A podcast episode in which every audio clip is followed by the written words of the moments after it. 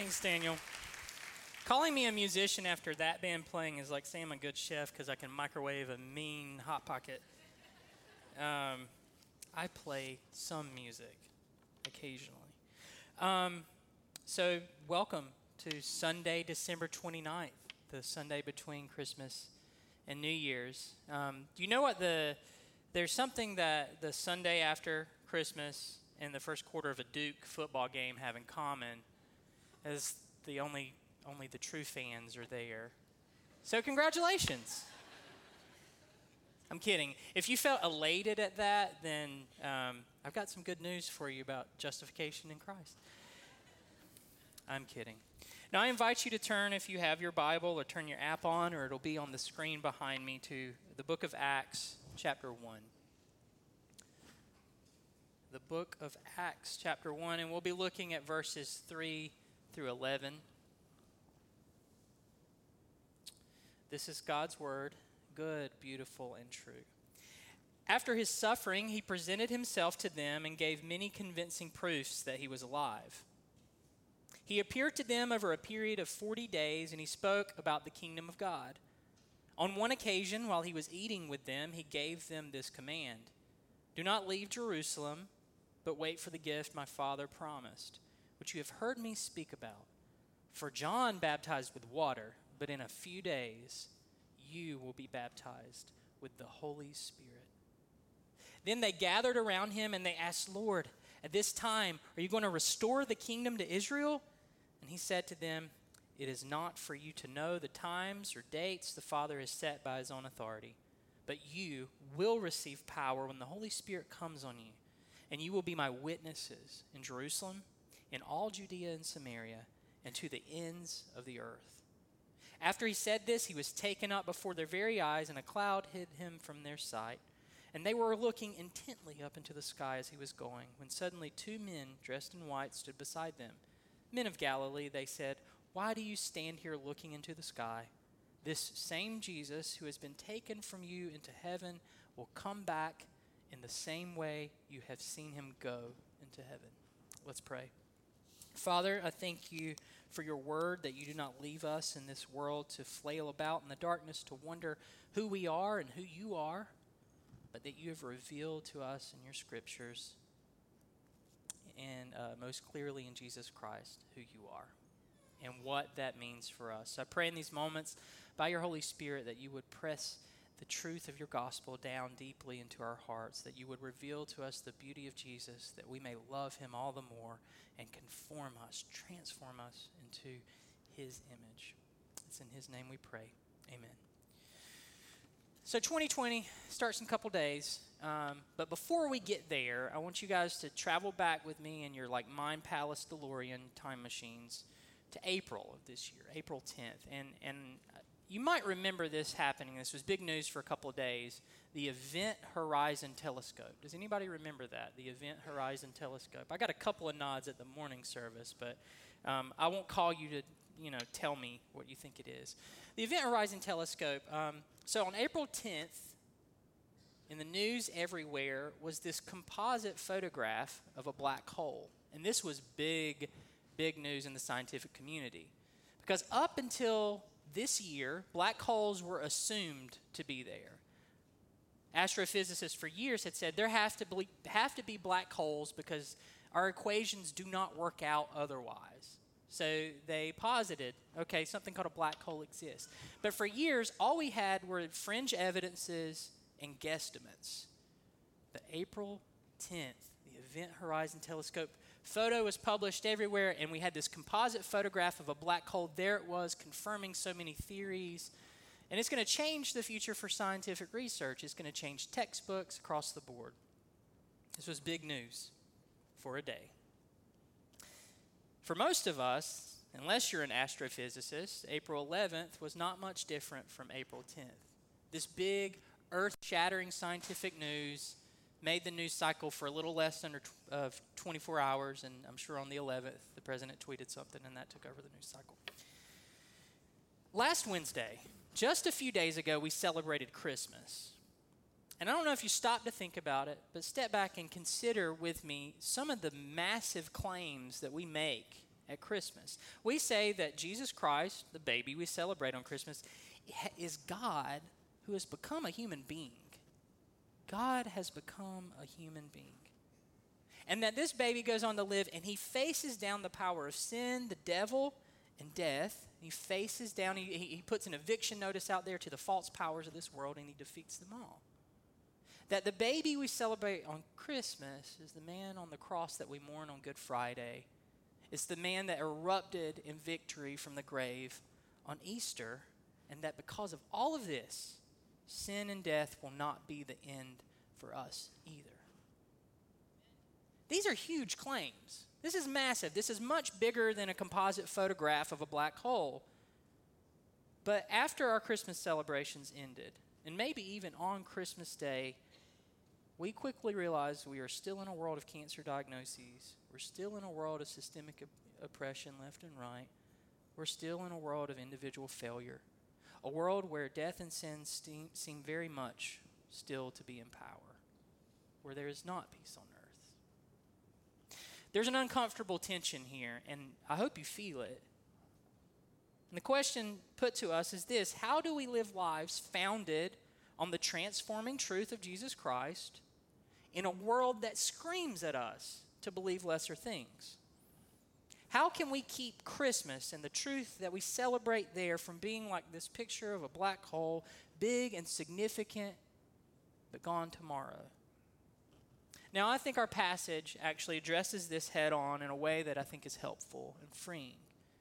And what I think we'll see is this, and if you need to nap, I know it's been a hard week. This is my one big point, so you can write this down and clock out for 20 minutes. I, I will not be offended, I promise. It's this the kind of change that needs to happen in our hearts, the kind of change that needs to happen in our world can only happen through the empowering presence of God and His Holy Spirit. It can only happen through the empowering presence of God, God with us, God for us, God within us. And because of this, we can live our lives in confidence, knowing that God will supply all that we need and knowing that He will work in His grace far beyond any of our abilities. So let's look at our passage and we'll see this good news. Um, we'll look at it from four subpoints. And the first one's this it is not enough to be right. It is not enough to be right. Let's set the scene for our passage this morning. It's the beginning of the book of Acts. Jesus has risen from the dead, and the apostles are gathered around him.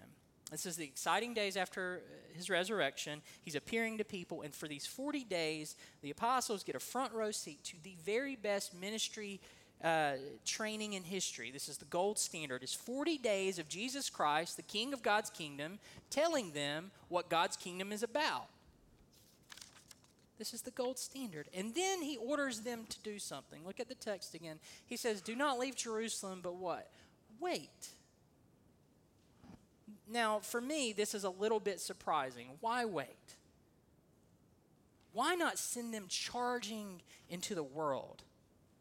This feels a little bit like a coach giving his team a halftime speech and then telling them to stay in the locker room, which may have been what happened to Oklahoma yesterday.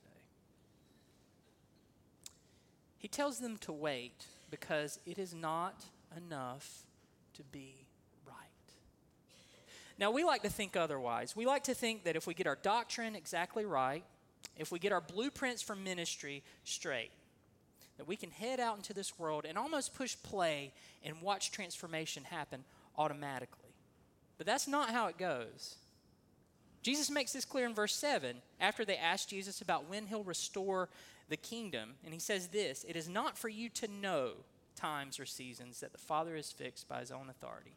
Jesus does not say that this knowledge is unavailable. He says that it's not for them. But think about it. How great would it be for planning? A church planter. How great would it be if we knew exactly when Jesus was going to come back? I could then do a budget. I could parse out exactly how much money I need to put to every piece of the mission. I could raise that exact piece of money. It would be wonderful for planning. It would be fantastic. But it's not for them to know because this following Jesus in the world in this world is not about knowing the most stuff. I wish it was.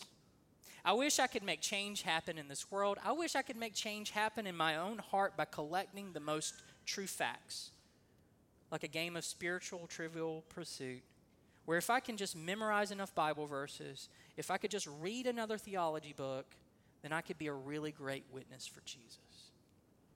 But that's a deadly lie. It leads to a horrible fear. What if we're found out that we don't know something? It leads to intellectual snobbery. We look down on those who don't know as much as we do. So let me tell you being right and knowing all the right things is not enough. And that leads us to our second point. It's this it's not enough to have good intentions. It's not enough to have good intentions. Back to our passage. Jesus has been teaching them about the kingdom of God, and now he says to wait. Why? Because the Father is going to send the Holy Spirit to them. So they get excited, and rightly so. God is sending the Holy Spirit to them, and they ask Jesus in verse 6 Lord, will you at this time restore the kingdom to Israel? Now, this is not nationalistic fervor taking over. This is not make Israel great again.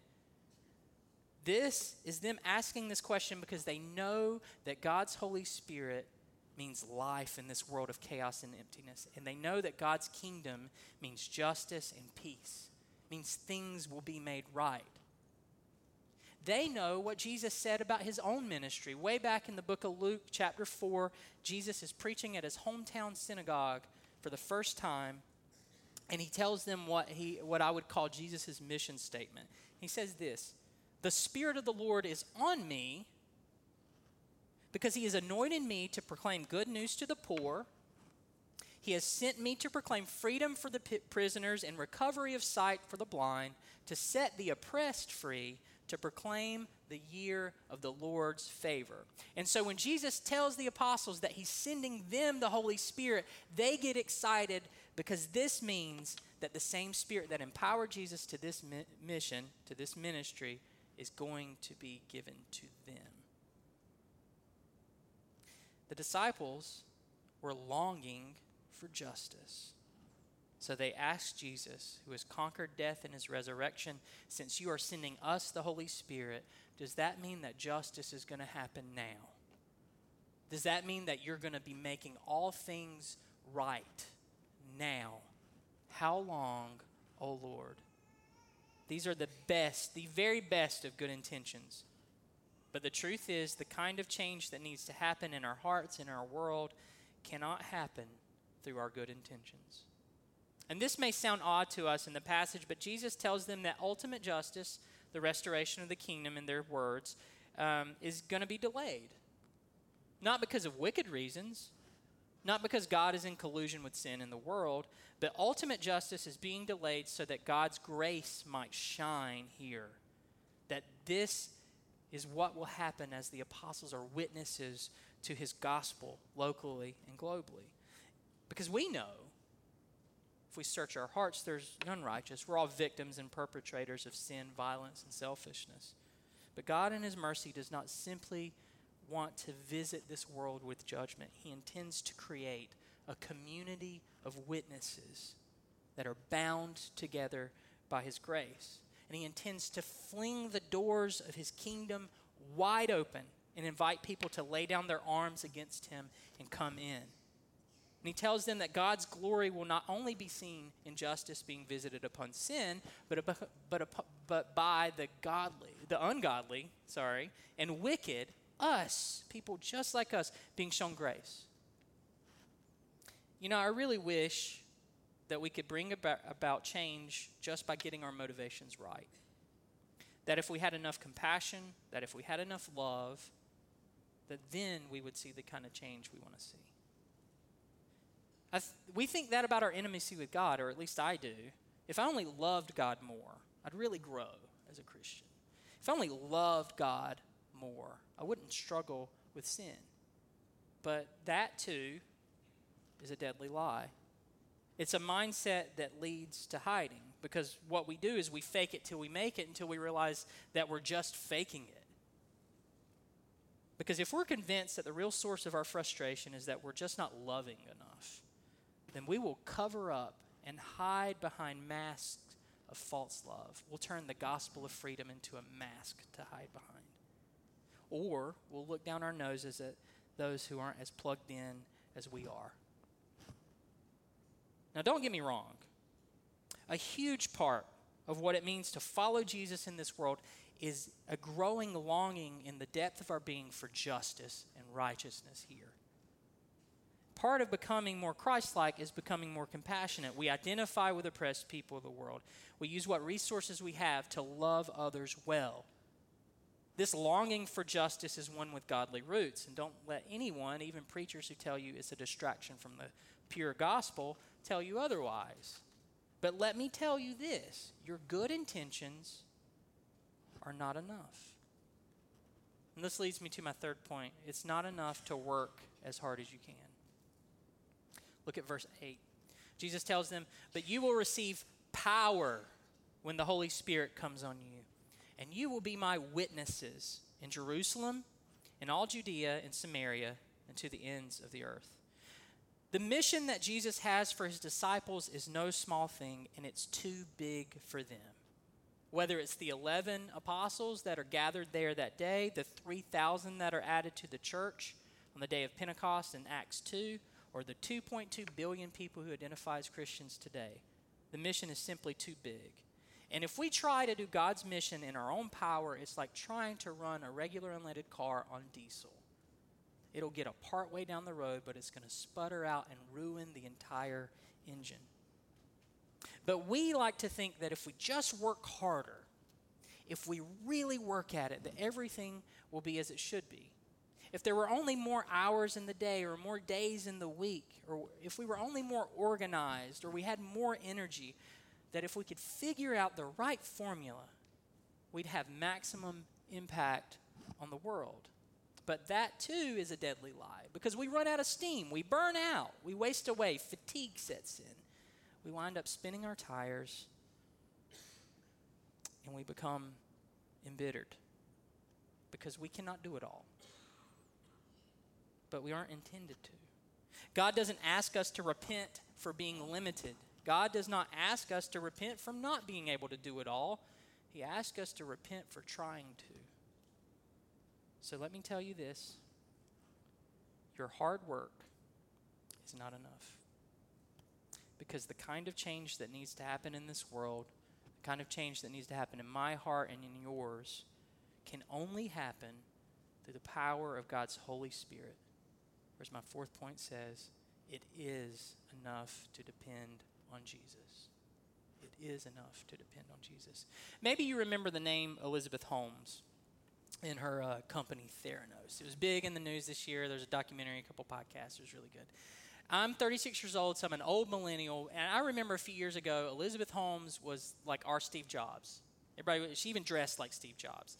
And she had the backstory. She dropped out first year at Stanford because she had this incredible idea that was going to change the world. She said that she had developed technology and was developing a device that could make instant diagnoses on a couple of drops of blood.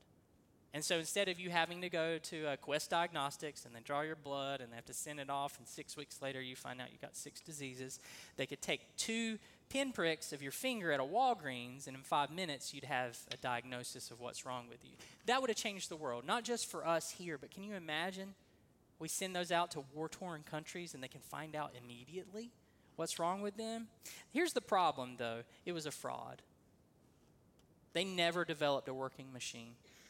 But they kept at it. They hired the best scientists, they hired the best designers, they worked long hours and they pushed, and they were apparently convinced that if they worked hard enough for long enough, that the technology would catch up with their claims. But it wasn't enough in the end, and they were exposed as frauds. The company was sued into oblivion, and Elizabeth Holmes is facing the possibility of jail time. Now, I'm afraid that we, as individuals and as churches, often act like Elizabeth Holmes. We have a seemingly impossible mission in this world, and all of our power and knowledge and good intentions keep falling short. But what do we do? We keep our heads down and we barrel through. And we think if I push hard enough for long enough, it'll be enough. But we secretly live in fear that we'll be exposed, that we'll be shown as frauds, that we really aren't as smart or as good or as powerful as we seem. But we don't know the half of it because we aren't nearly smart enough or good enough or powerful enough to fulfill this mission. Feel encouraged yet? But here's the good news the exceptionally wonderful good news that God does not just give us good ideas, He doesn't just give us good advice or 10 simple ways to maximize your effectiveness or rules for radicals. When it comes to living our lives in this world, God gives us Himself. God gives us Himself.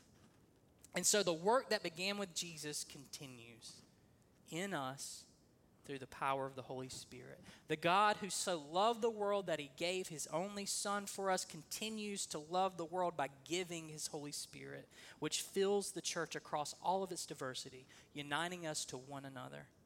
And we, small creatures, sinful, rebellious, selfish, weak, and limited, we find ourselves swept up into the life of God and so we don't get good advice. We get Him as our source, our never ending fountain of life and goodness, our source for flourishing and thriving in this world. And so we are invited to fling the doors of our hearts open, fling the doors of our homes and our churches as wide open as Jesus has flung the doors of the kingdom, and invite people into this grace. And that's what it means for us to be baptized with the Holy Spirit. That's what it means for us to receive power from the Holy Spirit. The God who's revealed at Christmas as God with us in Emmanuel, the God who's revealed at Easter as God for us, is revealed by the Holy Spirit as God within us. And that is enough. So, hear me clearly. Our knowledge is important, our motivations are important putting our energy toward the task of valuing what God values in this world is important. But all of those are fruit of the Holy Spirit, not the root. They are not the root, they are the fruit. The source that actually transforms our minds, our hearts, and our wills is God's empowering presence by His Holy Spirit. So, the story of the gospel going out, the story of lives and communities transformed, the story of us finding our individual stories swept up into this grand story of God's redemption is the story of God's Holy Spirit bringing life to dead places and we are made new. This is what the scriptures say. We are made new by the Holy Spirit, spiritually alive. We are bound together with one another. We are continuously guided back to Jesus. Time and time again, we are told that we are God's children. With us, He is well pleased. We are prompted to pray. We are grown into people who are identified by love, joy, peace, patience, kindness, goodness, faithfulness, gentleness, and self control. So, this means that we need not fear our limitations as individuals, and we need not fear our limitations as a church because it is not about how impressive or how resourced or how motivated or how smart we are. It is about Jesus who continues to pursue us in his love.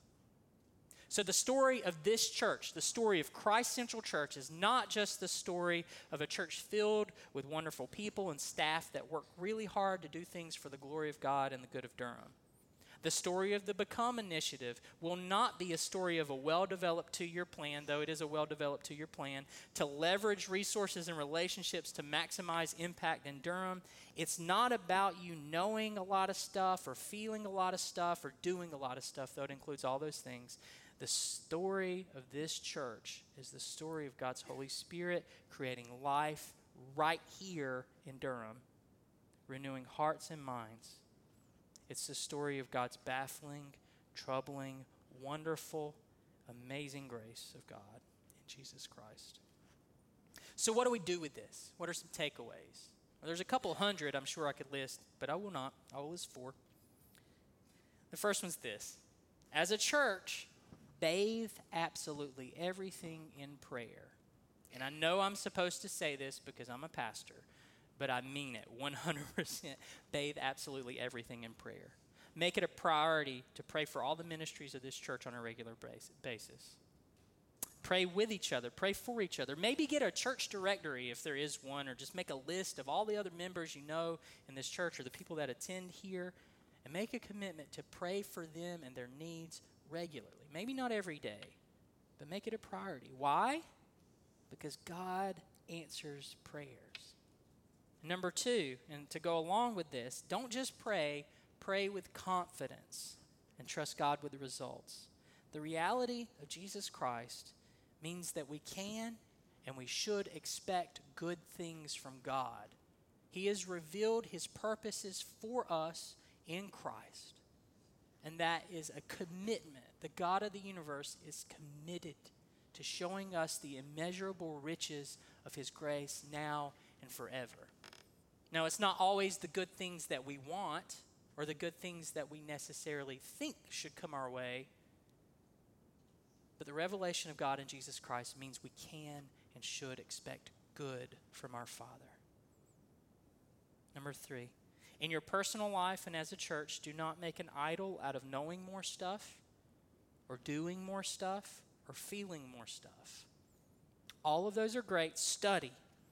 Ask how you can use your time, money, and treasures for the glory of God and the good of others. But do not fall prey to the dangerous idea that you or y'all are the ones ultimately responsible for the lives of others. Remember, we are witnesses of Jesus, not witnesses of ourselves. And fourth and finally, get at it, get to work. In Jesus, we are set free from the need to earn our righteousness before God or before human beings. And that means that we are now freed up to live lives of love and flourishing, knowing that God is at work within us and in this world to transform. So we need not, like the disciples, wait in Jerusalem before the Holy Spirit comes because the Holy Spirit has been given to us. So, from that source of gospel worthiness, let's go out into this world. Let's get at it because the, the Jesus is wonderful and the gospel is true. So, let's love without fear. Let's hope without hedging our bets. The God who called all things into his into being by his word and he upholds all things by his word has sent his word out through the church through you and that means that he is at work and that is very good news let's pray father we thank you for this good news that we are not left alone in this world that you've not given us this task that's uh, that that we have to die on the vine chasing after but that you invite us into this never ending richness and goodness the life of God in Christ.